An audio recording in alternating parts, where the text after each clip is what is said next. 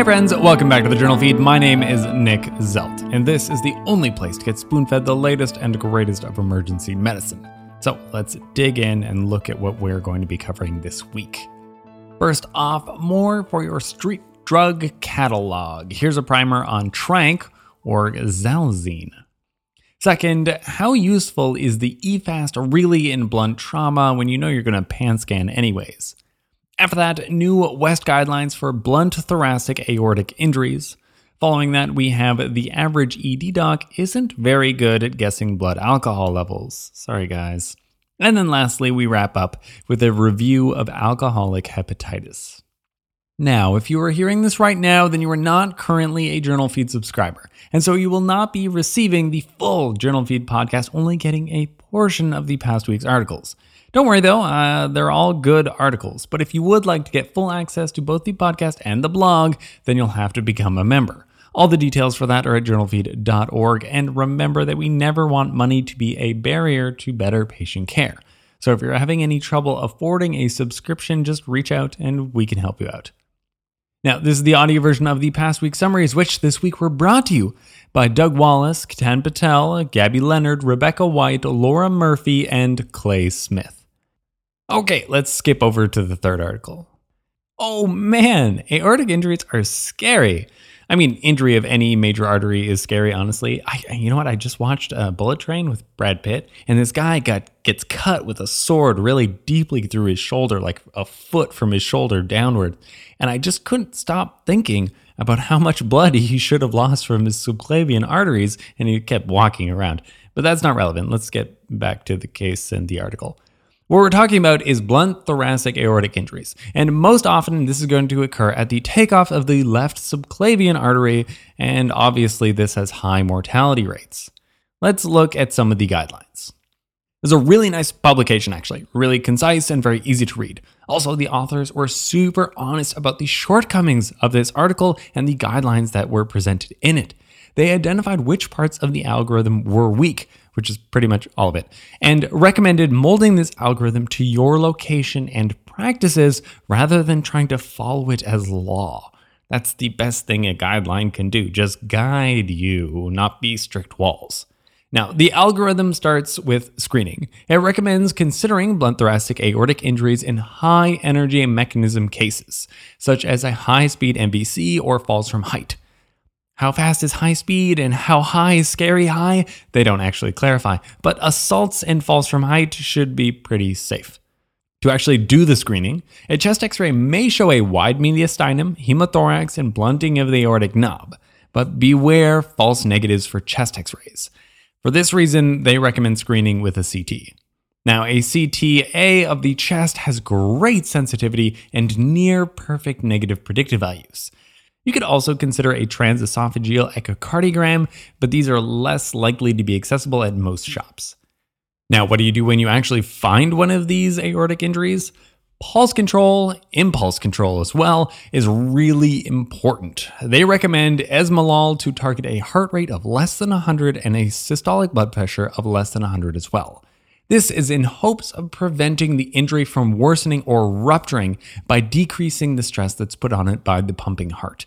You can consider diltiazem or a vasodilator if there's no TBI or other contraindication, but pure vasodilators like nitroprusside are not recommended. You should avoid that.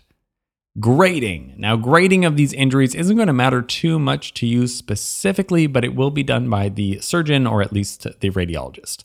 Still good to know. Now, grades 1 and 2 are low grade injuries, and these are just going to be an intimal tear or an intramural hematoma. These still need impulse medication. You still want to lower the heart rate and the blood pressure, but they're not going to go for surgery right away. Now, grade 3 is a pseudoaneurysm, and grade 4 is a rupture. These are high grade and need immediate surgery, as well as anti impulse control. The recommendation is that most of these patients will be treated with endovascular therapy to reduce the chances of mortality and paraplegia. All of these post surgical patients will need ICU admission for monitoring, so you could probably make that call early as well. In the ICU, it's going to be the goal of normal heart rate and blood pressure. In a spoonful, this was a quick primer on blunt thoracic aortic injuries and how to manage them. Mostly it's to diagnose by CT and then impulse control until someone else admits the patient. And then we have the fourth article titled Clinician Assessment of Blood Alcohol Levels Amongst Emergency Department Patients out of the American Journal of Emergency Medicine. Now, this is, come on, guys, this is a time old ER pastime guessing an inebriated patient's ETOH level. It's not uncommon to see intoxicated patients come through, oftentimes they just need to sleep it off. But how good are emergency physicians at guessing blood alcohol levels of their patients? Now, this was an adorable prospective study from a level 1 trauma center that included 243 participants. These participants were physicians, nurses, and medical students taking care of patients who had blood alcohol levels measured. And all these people had to guess what those levels would be. On average, the guesses were wrong by about 17 points, and typically guesses were too high. Now, despite the differences in roles and levels of training as well as experience, there was no significant difference in the ability of different participants to guess the ETOH levels. So, attendings, residents, nurses, and medical students were all about the same. It's almost like they're just guessing. Now, accuracy wasn't correlated to patient age, gender, ethnicity, or insurance status either. How you got to the emergency department did matter though. Typically, for walk ins, those people were getting underestimated levels of blood alcohol, and for those arriving by ambulance, those were overestimated. Now, even 17% of the guesses were wrong when the ETOH level was negative, and someone guessed that it was going to be at least positive. In a spoonful, now you've got kind of a benchmark to beat. Can you do better than the average of being 17 points off? So, what did we learn today? Let's do a quick wrap up of all the articles. Then, from the third article, like most aortic injuries, blunt trauma associated aortic injuries need anti impulse treatment to prevent worsening. Make the diagnosis by CT and then get your consultants on board. After that, the fourth article, where we saw that measuring the blood alcohol level of your patients is still useful because we kind of suck at guessing it, and physicians tend to overestimate. Links to all the articles summarized can be found at journalfeed.org, where the newsletter is the best way to make the podcast into a bite sized nugget of space repetition. Unfortunately, if you're feeling like you missed out a little bit, you'd like to hear 250% more podcast, or just get the blog, then you'll have to come over and join us at the members feed. Our goal here is for you to read less, learn more, and then save lives, one spoonful at a time. Thank you.